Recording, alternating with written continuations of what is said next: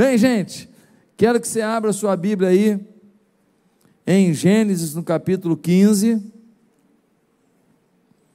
Nós vamos ler do versículo 1 até o versículo 6. Gênesis 15, 1 ao versículo 6. Eu não sei quantos de vocês têm assistido meus vídeos diários, o Bom Dia com Oração. Todo dia eu solto um vídeo para abençoar a sua vida. São oito minutinhos, você vai para o trabalho, você escuta rapidinho. E algumas pessoas têm pego esses vídeos e têm passado para seus amigos familiares. E muita gente já se converteu com os vídeos. Muitas pessoas, inclusive, já se batizaram aqui na igreja, porque começaram a ouvir o vídeo todo dia, foram tocados por Deus, vieram na igreja e começaram uma trajetória aqui. Então, é uma grande oportunidade de evangelização através do Bom Dia com Oração. E eu estou lendo o livro de Gênesis. Né? Hoje eu vou falar de Gênesis. Todo dia eu estou no capítulo 42. Comecei, comecei em Gênesis 1. Né? Olha, meio do ano eu não saí de Gênesis. Olha quanta pérola que tem ali, quanta informação. Né? Gênesis tem 50 capítulos, estou no 42 ainda, e nós já estamos no final de, do primeiro semestre, né? Já estamos em junho. Então, é muita informação legal ali. Eu queria que você é, começasse a assistir os vídeos. Mais que isso, comenta no vídeo. Quando você comenta, você valoriza o vídeo. Então, mais gente, o próprio YouTube mostra para mais gente. Tá certo? Quando você comenta, quando você dá um like lá no vídeo, você está impulsionando o vídeo de forma orgânica. E aí você me ajuda. Mesma coisa no meu Instagram. Quando você comenta no Instagram, faz um comentário, tal, então você ajuda o Instagram também a ir mais longe. A minha, a minha fala ontem lá na conferência lá do, do, do Franklin Graham, ela está no meu, no meu Instagram. Você pode ir lá no meu feed, você vai assistir toda a palavra que eu dei ontem lá na praia de Copacabana, tá bom? Queridos, Gênesis capítulo 15, no versículo 1, nós lemos assim: Depois dessas coisas, o Senhor falou a Abrão numa visão: Não tenha medo, Abrão eu sou o seu escudo. Grande será a sua recompensa. Mas Abrão perguntou: Ó soberano Senhor, que me darás se continuo sem filhos? E o herdeiro do que possuo é Eliezer de Damasco. E acrescentou: Tu não me deste filho algum, um servo da minha casa será o meu herdeiro. Então o Senhor deu-lhe a seguinte resposta: Seu herdeiro não será esse. Um filho gerado por você mesmo será o seu herdeiro. Levando-o para fora da tenda, disse-lhe: Olhe para o céu e conte as estrelas, se é que pode contá-las. E prosseguiu: Assim será a sua descendência. Abraão creu no Senhor, e isso lhe foi creditado como justiça. Queridos, no versículo 1 desse texto, nós lemos: depois dessas coisas. Que coisas? Depois dessas coisas. Que coisas são essas? Para a gente entender que coisas são essas, a gente tem que voltar no livro de Gênesis e ler a história de Abraão. E as coisas que aconteceram são momentos bons e momentos ruins na trajetória do Abraão. Momentos ruins, como no capítulo 12, a fome chega sobre a terra e ele vai para o Egito em busca de um ambiente com mais alimento. Momentos ruins, como o momento que ele chega lá e os homens ficam de olho na mulher dele, Sara, e ele fica com medo de ser morto e pergunta para ele: Ela é tua mulher? Ele fala: Não, não, é minha irmã. Momentos ruins, como o momento em que os servos de Abrão começam a brigar com os servos de Ló, sobrinho dele. Sobrinho dele que ele criou como um filho, ele que orientou, ele que ajudou, ele fez de tudo pelo Ló. Agora o Ló ficou rico por causa do tio. E agora os funcionários do Ló estão brigando com os funcionários do tio pelo espaço, pela terra, para botar o seu rebanho. Momentos ruins, como o momento em que Ló, ele sai de perto do tio e eles se separam. E o Ló ainda olhou para um lado, o Vale do Jordão, e achou que era o lugar melhor. Ele pega o melhor para ele e deixa o tio com o que ele achou pior. Depois Deus mostrou que o que ele escolheu foi o pior, né? Mas na hora ele achou que estava se dando bem. Momentos ruins, como no capítulo 14, Abraão tem uma guerra contra quatro reis ao mesmo tempo. Momentos ruins. O que, que são depois dessas coisas? Que coisas são essas? Momentos bons também. Momentos bons, como o momento em que Deus aparece para Abraão, lá no vale de Ur dos Caldeus, e fala para ele: Ei, pega a tua mulher, você está com 75 anos tentando engravidar, não é? Estou. Você não está conseguindo, não é? É. Pois é, sai daqui, vai para a terra que eu vou te mostrar, que eu vou fazer de você uma grande nação. E em ti serão benditas todas as nações da terra. Momentos bons, como o momento em que ele vence uma batalha, e aí ele tem lá aquele despojo de guerra, é muita coisa, e ele pega 10% e ele vai ao sacerdote Melquisedeque, e ele oferece a Melquisedeque o dízimo de tudo que ele conseguiu naquela batalha, era muita grana. E recentemente o grupo foi comigo a Israel, nós vimos lá o local onde se acredita que foi o local aonde Abraão entregou a Melquisedeque o dízimo.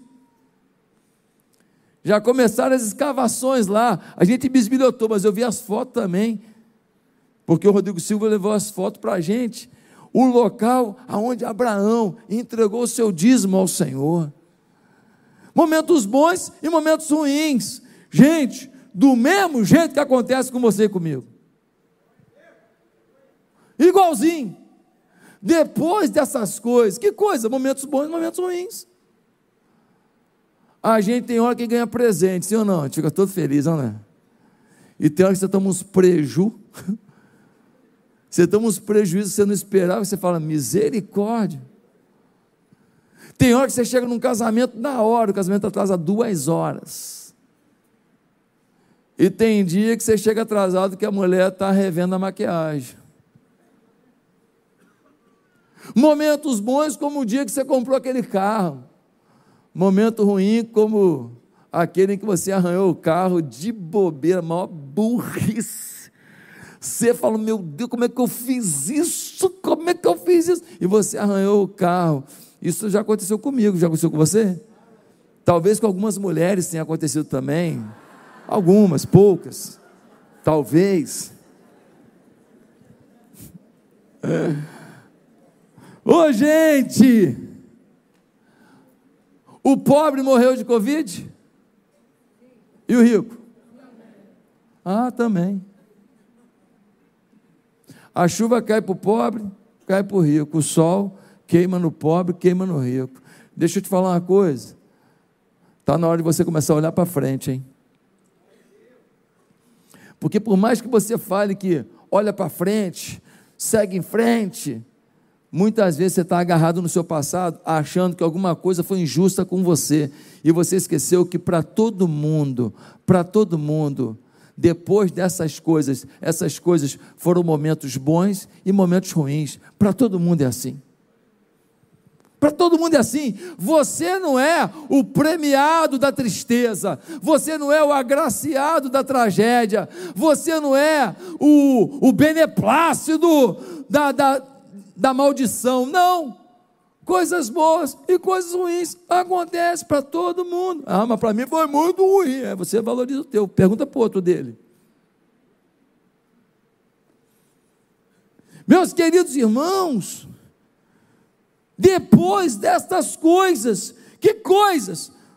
Crises financeiras, conjugais, profissionais, sentimentais, que fazem com que muitos fiquem amargurados, que fazem com que muitos fiquem decepcionados, revoltados, nervosos, grossos, sem submissão alguma a ninguém, sem temor a Deus. Mas depois dessas coisas, essas coisas boas e ruins que acontecem para todos, você precisa entender que tem coisa nova pela frente. Você precisa confiar no Senhor, mesmo diante das coisas ruins, que talvez tenham sido mais fortes para você do que as coisas boas. Pastor, por que que depois destas coisas que eu passei, eu tenho que confiar em Deus? Por quê, pastor? Ah, versículo 1 explica.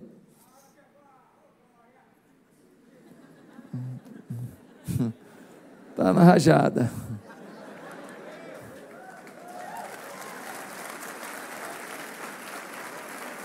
O versículo 1 diz assim: Depois dessas coisas, o Senhor falou a Abraão numa visão. Sabe por quê? Que você tem que confiar em Deus, porque depois dessas coisas, Deus fala com você. Aliás, muitas coisas que você está vivendo, você já não era mais para estar tá vivendo, mas porque você não aprendeu a lição dessa aula, você ficou em recuperação. E você fala, desde pequeno, pastor, que é assim. Você está em recuperação, você está em prova final. Você já era para ter passado de ano, mas você está revivendo o mesmo problema, a mesma dinâmica, a mesma situação, porque a aula de hoje você não aprendeu, você não analisou e não extraiu a lição do dia. Então você tem que ficar ali reprisando, reprisando aquela matéria. Já está na hora de olhar para frente, viver algo novo. Meus queridos, depois dessas coisas, olha o versículo 1 Deus, o Senhor falou a Abraão. Deus fala nessas coisas. Deus se expõe nessas coisas. Deus esclarece nessas coisas. E você pergunta, mas o que, que Deus fala? Três coisas. Depois dessas coisas, Deus fala três coisas. O que? Primeiro, versículo 1 não tenha medo, Abraão. Deus fala: você não precisa temer nada. Pastor, mas você não sabe o que, que está me assustando. Você não sabe o que está me atormentando. Você não sabe o que me deixa com medo do amanhã. Pois é, o versículo 1, a primeira coisa que Deus falou depois dessas coisas foi: não tenha medo. O medo te ajuda. O medo não te abençoa. Mas como que vai ser meu amanhã? Como é que vai ser minha empresa? Como é que vai ser minha aposentadoria? Como é que vai ser a vida dos meus filhos? E se minha mãe piorar? E se meu pai adoecer? E se alguém morrer? Depois dessas coisas, não tenha medo. Você sabia que a frase não temas ou não tenha medo nada temas. Essas frases são mais de 365 na Bíblia. Ou seja, tem uma para cada dia do ano. Todo dia Deus está falando, não tenha medo não, pô. Tenha medo não. Não tenha medo não. Não tenha medo não. Confie em 1 João 4,18 que diz: a presença do amor lança fora todo medo. Quanto mais você sentir o amor de Deus, quanto mais você amar as pessoas e amar a Deus, você vai ter coragem para enfrentar as batalhas do teu dia. Como é que você explica aquela mãe que o filho se tornou um traficante, um bandido, E o cara foi preso, 10 anos de cadeia, e aquela mulher pobre, ganha pouquinho, faz faxina um monte de lugar para ter um dinheiro, sabe para quê? Para poder toda semana fazer uma comidinha, fazer a sobremesa que o filho gosta, e toda semana ela vai na penitenciária, e ela senta com o filho, e ela dá comida, e ela leva o pastel que ele gosta, ela leva a sobremesa que ele gosta, e durante 10 anos ela prepara uma mesa, e vai lá, trabalha a semana inteira para ter condição de fazer isso o transporte é caro, ela tem que pagar para ir até lá, ela prepara aquela comida, gasto também, e ela vai lá para dizer para ele: meu filho, eu sei que você errou, mas eu acredito que você vai sair daqui um novo homem, para viver um novo tempo, para viver na presença de Deus. E eu quero te dizer que eu te amo, meu filho. Meu irmão, só o amor para enfrentar uma pendenga dessa. Só o amor para encarar uma, uma batalha dessa. O amor lança fora o medo. Ei, quem de nós, por um filho, não entra numa guerra? Quem de nós, por um filho, não enfrenta um cara do tamanho de um gigante? Quem? Quando mexe com quem a gente ama, a gente vira um leão. Sabe por quê? Porque na hora do amor, não quero nem saber do medo. Sabe o que está faltando na tua vida é amor. Porque se você se encher de amor, o teu medo será pequeno. Ah, queridos, Mateus 6 diz: olha, olha aí, olha aí, o pardal, olha o passarinho, acorda, comida garantida, não trabalha, não tem carteira assinada não tem MEI, não paga imposto, acorda de manhã e Deus providencia a aguinha para ele, a comida para ele. E aí Jesus fala assim: vocês valem mais que o pardal? Ou menos que o pardal? Você está achando que eu vou ter menos provisão para você do que eu dou para um pardal? É o que o Senhor Jesus nos pergunta, não tenha medo. A segunda coisa que ele fala depois dessas coisas está no versículo 1. Ele diz: Não tenha medo, Abraão, eu sou o seu escudo. Sabe o que ele diz? Deus é teu escudo diante das flechas da vida. Irmão, sempre vai ter flecha. O mundo é flechado o tempo inteiro. Vão falar mal de você. Vão tentar diminuir a tua conquista. Vão tentar manchar a tua família. Vão tentar te afastar de quem você ama. Vão tentar te roubar. Vão tentar colocar você contra a sua liderança pastoral para você se afastar e viver uma vida longe de Deus e da sua família de fé, vão tentar de tudo. Flechada existe. Aí o Senhor fala assim: Eu sou teu escudo. Deixa eu te falar uma coisa. Você está com um, um escudo de bronze aqui. A flecha tem uma ponta de metal. Você está aqui e as flechadas comendo solto. Quando a flecha bate no escudo, assusta. Pim, pim, pim, pim, pim, pim, pim, pim, pim, pim, pim, pim, pim. Não está te atingindo, não. Não vai te matar, não. Mas o barulho aqui, meu amigo, ó, pim, pim, pim, pim, pim, pim, pim, pim, pim, e toma-lhe flechada, assusta. Quem é que já jogou paintball?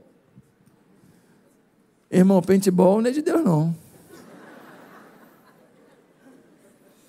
Gente, eu aplaudo os policiais da igreja, eu aplaudo você, porque eu não tenho vocação para esse negócio, não. Esse negócio de. Rapaz, paintball, tu não vai morrer, não, mas te assusta. Te assusta. Um dia me chamaram para um paintball, os meninos aqui da igreja. Eu estou pensando que é um jogo café com leite. Os doentes já estavam profissionais. Me chamaram, acho que para me matar. Os caras não levaram uma arma, os caras tinham metralhador, metralhadora. Você sabia que tem metralhador de paintball? Gente, os caras começam a dar tiro em cima de você, tá, tá, tá, tá. você atrás de um postezinho, de, uma, de um latão, você não consegue nem botar a mão para fazer tei. Com medo de arrancar a tua mão fora, tanto tiro você está tomando. Vai te matar? Mas assusta. Ei, vim para dizer que as flechas vão continuar, elas assustam, mas o Senhor teu escudo, não vão te atingir, não vão acabar com você. Ah, pastor, mas estão falando mal de mim. Então, oh, gente, esses canais esquerdistas aí vivem falando de mim. Você acha que eu vou me descer para falar com quem não tem argumento?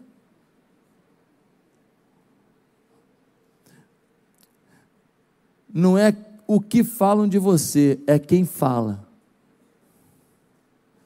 Se uma pessoa honrada, do bem, está falando de você, melhor você baixar sua bola e ouvir, hein? Que pode ser um aviso do céu para a tua vida. Agora, gente frustrada, gente magoada, gente ferida, gente agoniada, gente sem temor, gente de vida torta, detonando você e você se abalando, se abalando, querendo discutir, indo para a rede social, lá no Instagram. Não, teu feio.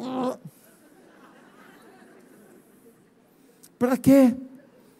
Para quê? Eu sempre digo aqui, Cuide do seu caráter, da sua reputação, Deus cuida. Meus amados irmãos, um homem se converteu, se converteu, olha que história linda desse homem.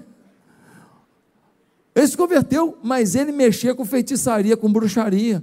Ele ia para os cemitérios aqui do Rio de Janeiro, pegava o corpo de um indigente desse lá, que eles conseguiam o corpo, sei lá como, e eles faziam um trabalho de feitiçaria dentro do cemitério. Ué, pastor, se converteu como? Pois é. Um dia, eles foram fazer o trabalho, estava lá o corpo lá, um dos caras que iam participar do, do negócio lá, incorporou lá um demônio lá, e aí o demônio vira e fala assim, com esse corpo aí não vai poder fazer o trabalho não, e eles perguntam, mas por quê? E o demônio falou, que esse corpo aí era de um crente, Eita! É do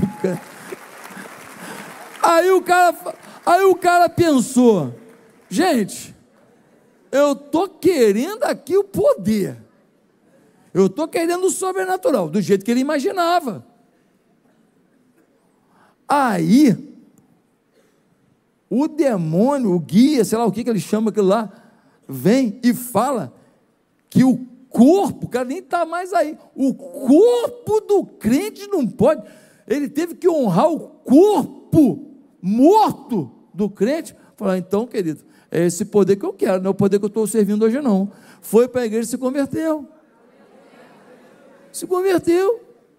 Um outro irmão aqui da igreja fazia uns trabalhos lá com um arquiteto. O arquiteto, ele era também de, de, de coisa de feitiçaria aí.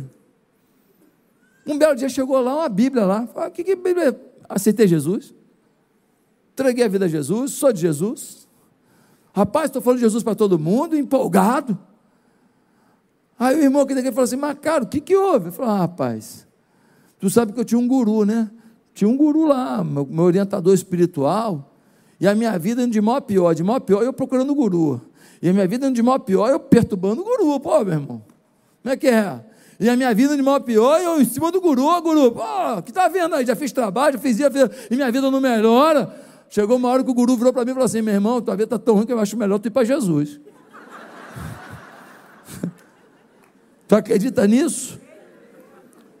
O guru que serve ao inimigo, chegou uma hora, foi boca para levar ele para Jesus. Ele foi para a igreja, se converteu e passou a servir a Jesus. Meus irmãos, o escudo do Senhor está na tua vida, nenhuma seta do mal te alcançará. Temos que crer nisso. Mas que é a terceira coisa? Que Deus fala depois dessas coisas, depois dessas coisas, essas coisas que enfraquecem, essas coisas que entristecem, essas coisas que magoam, essas coisas que fazem a lágrima rolar, e você sabe, porque eu também tenho os meus momentos da minha lágrima rolar. Depois dessas coisas, Deus fala: não tenha medo. Segundo, eu sou o teu escudo diante das flechas da vida. Terceiro, Está no versículo 1. Ele diz: Não tenha medo, Abraão, eu sou o teu escudo, grande será a sua recompensa. Sabe o que ele está dizendo? Que Deus tem recompensa para a sua vida ali na frente. Deus tem recompensa para a sua vida. Ah, pastor, mas eu estou numa batalha muito grande. Ei, tua batalha é proporcional à tua recompensa. Se você serve a Deus em lealdade no meio da maior batalha, tua recompensa será grandiosa, proporcional à tua fidelidade no meio da tua batalha. Se você quer batalha pequena, então espere recompensa pequena. Se você está disposto à batalha grande em nome do teu Deus, espere coisas grandes. Ah, pastor, por que, que você está aí? A igreja já está grande, são 23 igrejas. 14 pontes, 14 pontes, eram 13 até ontem. Ontem começou em São Gonçalo mais um ponte, tinha 200 pessoas no primeiro culto. Primeiro dia de ponte, tinha 200 pessoas lá, 14 pontos que vão virar igreja, tal. Por que, que você está assim? E creche, comunidade terapêutica, que vai. Porque eu sei, eu sei que vale a pena, eu sei que as recompensas vêm. E ontem, quando eu estava naquele palco, dividindo com a Associação Billy Graham, eu fui honrado por Deus. Ah, pastor, mas eu estou querendo outro tipo de honra. Cada um escolhe a honra que quer. Para mim, aquilo ali, naquele altar de evangelismo, naquele altar de multiplicação, naquele altar de conquista das nações, para mim aquilo foi um ato profético na minha vida. E eu agradeci a Deus. Eu louvei a Deus. E eu disse: Obrigado, Senhor ah, meus amados irmãos, Deus tem recompensa, Deus tem recompensa. Ele diz essas três coisas, mas as coisas não acontecem facilmente. Por que, que não acontece desse jeito? Eu não vou temer e tudo, e eu creio na recompensa ali na frente. Por que, que não acontece logo? Eu vou te falar por quê. Por conta da nossa incredulidade incredulidade. A gente não crê de verdade.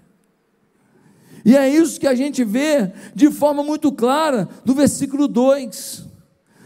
Mas Abraão perguntou: Ó oh, soberano Senhor, que me darás se continuo sem filhos?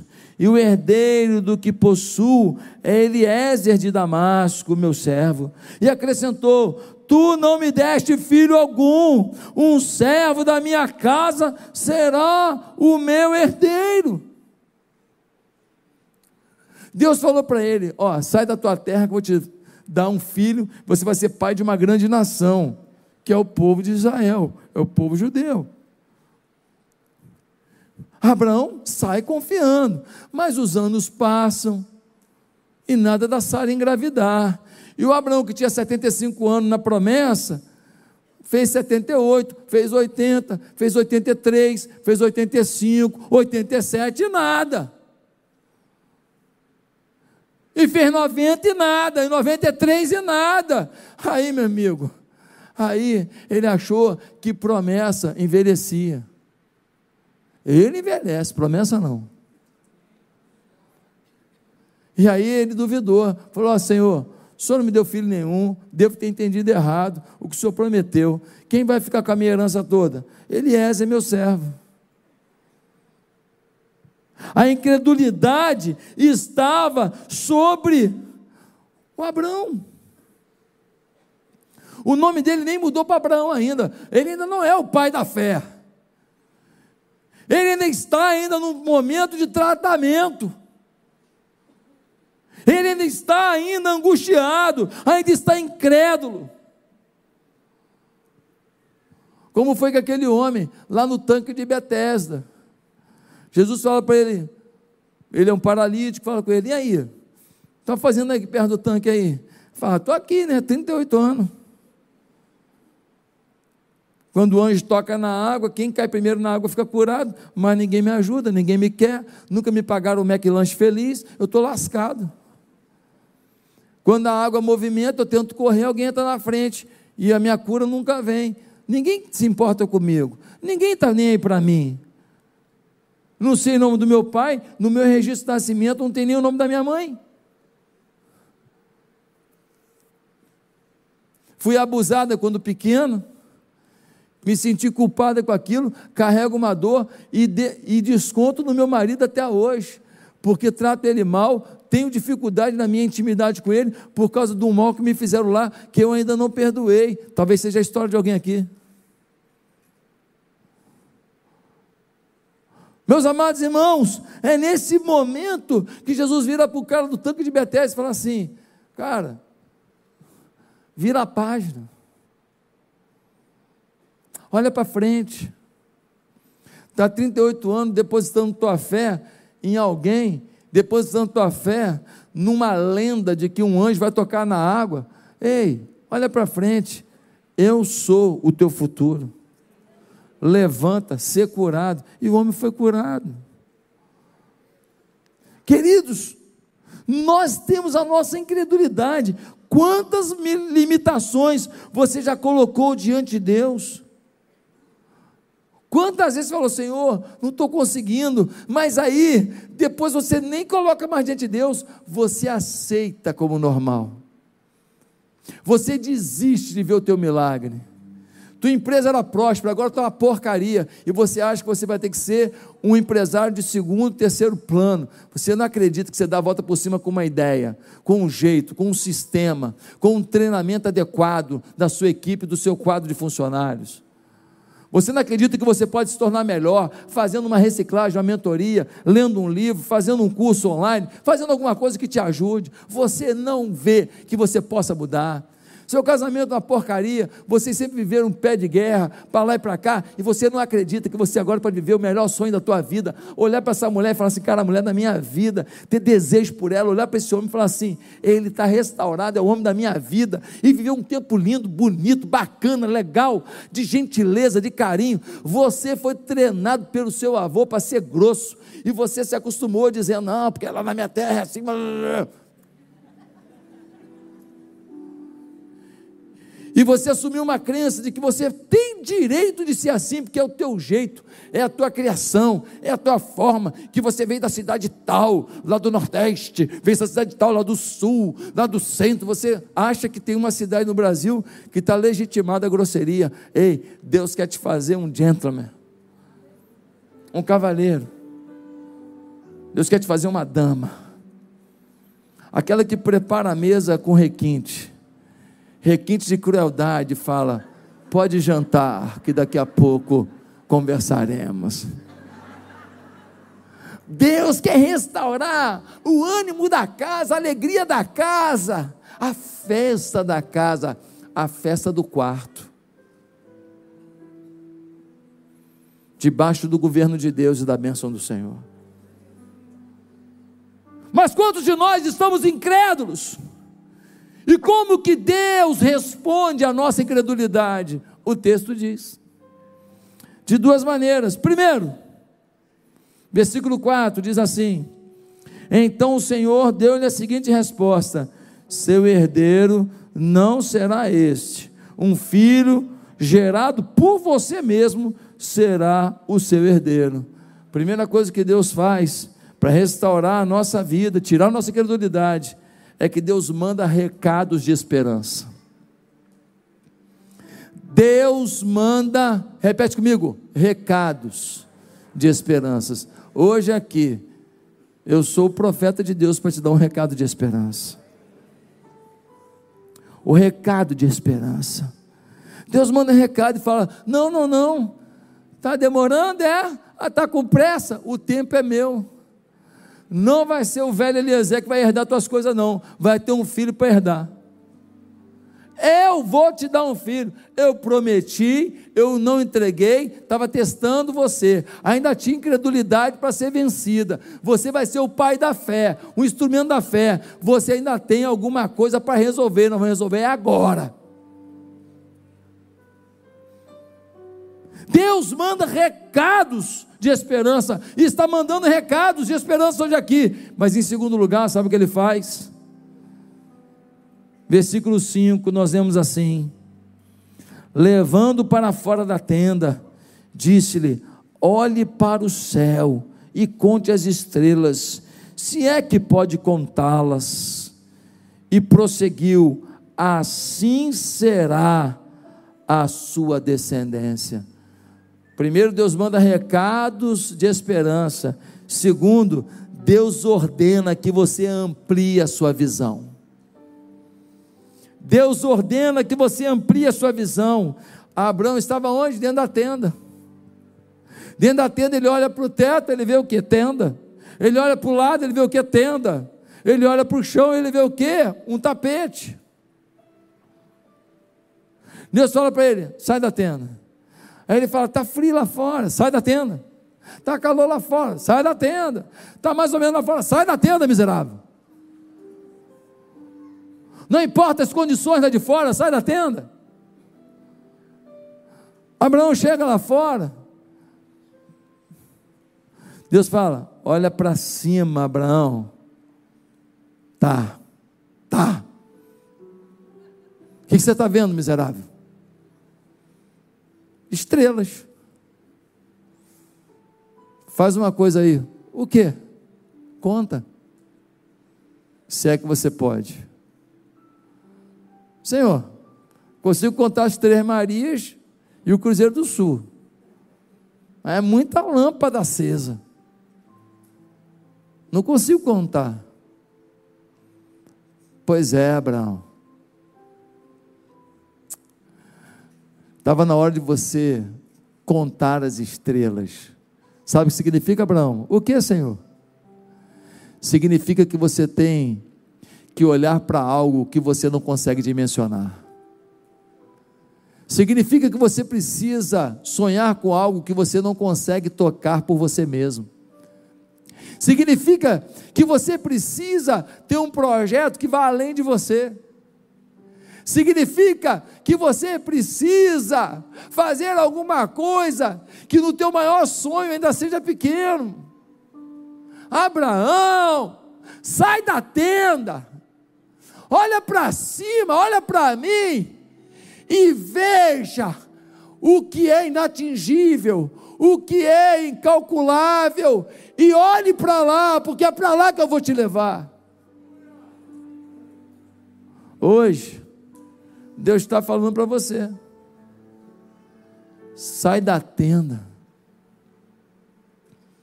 Sai da tenda. Olha para um sonho.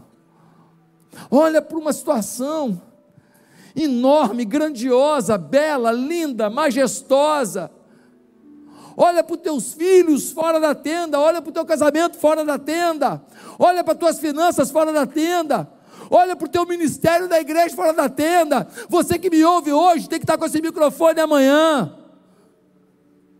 anunciando a grandeza de Deus. Olhe, olhe para cima e veja as estrelas. Tente contá-las se você puder. Ou seja, viva algo além da conta. Eu na igreja era um moleque bagunceiro. Pensa no moleque. Aqui não tem um moleque mais bagunceiro que eu aqui na igreja. Eu era campeão mundial de bagunça. Eu subia no telhado da igreja, eu corria para lá e para cá, brincava de pique. Eu fazia arte no banheiro da igreja. Pensa num garoto. Ainda tinha uns filhos de Beuzebu que falavam assim: filho do pastor. Ainda tinha uns profetas do mal. Se eu ouvisse eles, eu estava fora da igreja hoje como se filho do pastor não fosse gente, como se filho do pastor não estivesse sujeito às mesmas tentações e privações de qualquer jovem, de qualquer pessoa do mundo. Só que eu estava em casa na igreja, era meu lugar de brincadeira, de correr. Para mim, igreja e minha casa é a mesma coisa. Eu subia no telhado e soltava pipa no telhado da igreja. Minha casa, jogava bolinha de gude na igreja, jogava bola na igreja, fazia arte na igreja, fazia molecagem na igreja, tudo na igreja, porque o que eu fazia em casa, eu fazia na igreja, era minha casa. Gostei tanto que decidi ficar. Gostei tanto que decidi viver para a igreja. O que para alguns era o Peralta, para mim, era sintonia. O que para alguns era a bagunça, para mim era a família. O que para alguns era o desespero, para mim era a liberdade. Que transformou o menino que corria no homem que caminha com o povo de Deus, sonhando servir a esse Deus.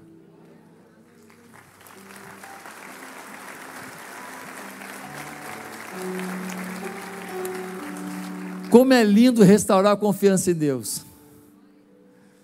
Como é lindo quando a gente vence a incredulidade e restaura a confiança. Olha o versículo 6, diz assim: Abraão creu no Senhor, e isso lhe foi creditado como justiça.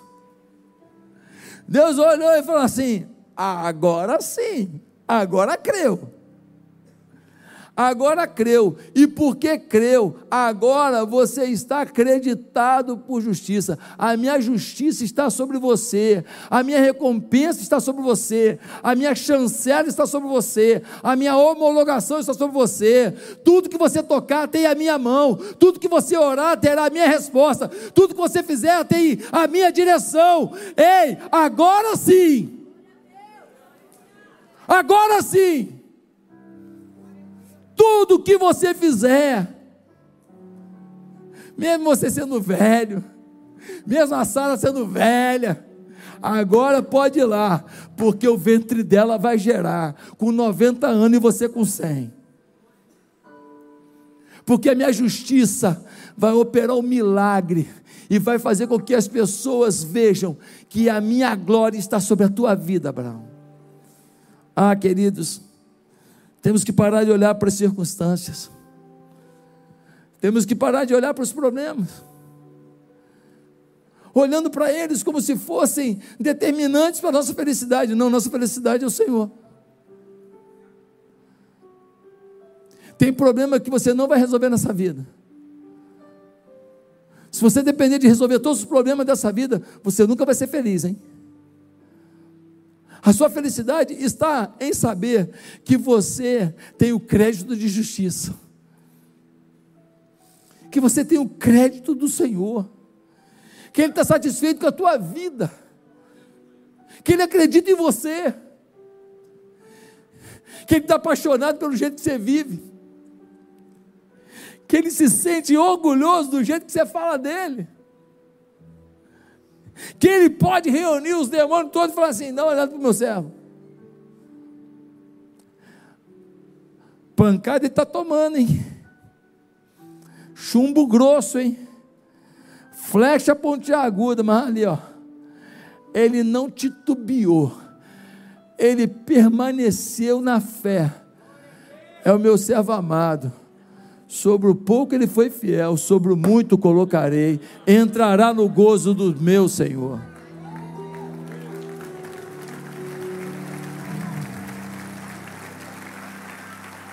Deus um dia vai justificar você. Quando tudo isso acabar, vai ter um grande julgamento. E o Senhor vai colocar à direita dele os justificados os que tiveram crédito de justiça. E vai botar à esquerda os que não tiveram crédito de justiça. Os que foram condenados porque rejeitaram o amor de Deus. Pastor, mas não é maldade? Não, não é maldade, é justiça. Ah, mas eu acho injusto, não é você que define a justiça. Deus está dando oportunidade para cada um de nós. Alguns de nós estamos frequentando igreja, já ouvimos louvores, pregações quantas vezes, e Deus insistindo: você rejeita isso e ainda quer ter o crédito de justiça? Se você rejeita a palavra do Senhor, como você quer ser creditado em justiça, ser justificado por Deus e entrar no céu? Esquece. O céu é lugar para quem se arrependeu. O céu é um lugar para quem creu. O céu é um lugar para quem mudou de vida. Não é lugar para gente perfeita, eu não estou te pedindo isso. Mas é um lugar para gente inconformada com a sua imperfeição. Gente que não aceita continuar vivendo nessa imperfeição, nessa luta diária que a gente tem entre a carne e o espírito, gente que quer viver algo maior com Deus, e Deus fala: Eu sei que você não é perfeito, mas eu estou vendo a tua luta, meu filho, eu estou vendo a tua luta, minha filha. Entra no gozo do teu Senhor. Abraão entrou. E um dia, eu, ele, Billy Graham e você, usufruiremos da imagem daquele que é maior do que todos nós juntos, o Santo de Deus, Jesus. Curva a sua cabeça. Eu queria perguntar, de todo o coração, o que, que você vai fazer com essa mensagem de hoje? Eu não posso acreditar que você que está aqui não vai acertar a tua vida com Deus hoje. Eu não posso acreditar que Deus está te falando tanta coisa já aqui e você vai ignorar isso. E eu queria te perguntar: quem aqui hoje quer começar uma nova vida com Jesus? Quem aqui hoje quer se render a Jesus? Quem aqui hoje quer se arrepender dos seus pecados, viver uma nova vida com Cristo, ser acreditado em justiça, ter os sonhos de Deus se realizando na sua história? Se você quer hoje se arrepender dos seus pecados de verdade, sinceramente, ah, pastor, já fiz outras vezes, não dei conta. Pois é, mas hoje é diferente. Você está mais maduro, mais machucado. Você já passou por muita coisa, e depois dessas coisas, Deus falou contigo. E a minha pergunta é: você quer começar uma nova vida em Jesus hoje? Aonde você está? Repete comigo uma simples oração. Ninguém precisa ouvir, mas eu gostaria que você, no seu coração, você falasse com Deus agora. Repete assim no seu coração, se você quer começar uma nova vida com Cristo, diga assim: Santo Deus, eu me arrependo dos meus pecados. Me arrependo das vezes que não fui sábio e não obedeci a tua voz. Deus me visita com teu amor hoje. Dirige a minha vida hoje. Coloca o teu poder na minha vida hoje. Quero andar contigo, Senhor. Quero viver na tua presença, Senhor. Deus, o Senhor tem caminhos melhores que os meus, eu creio. Me ajuda a sair da tenda e contar as minhas estrelas em nome de Jesus. Amém.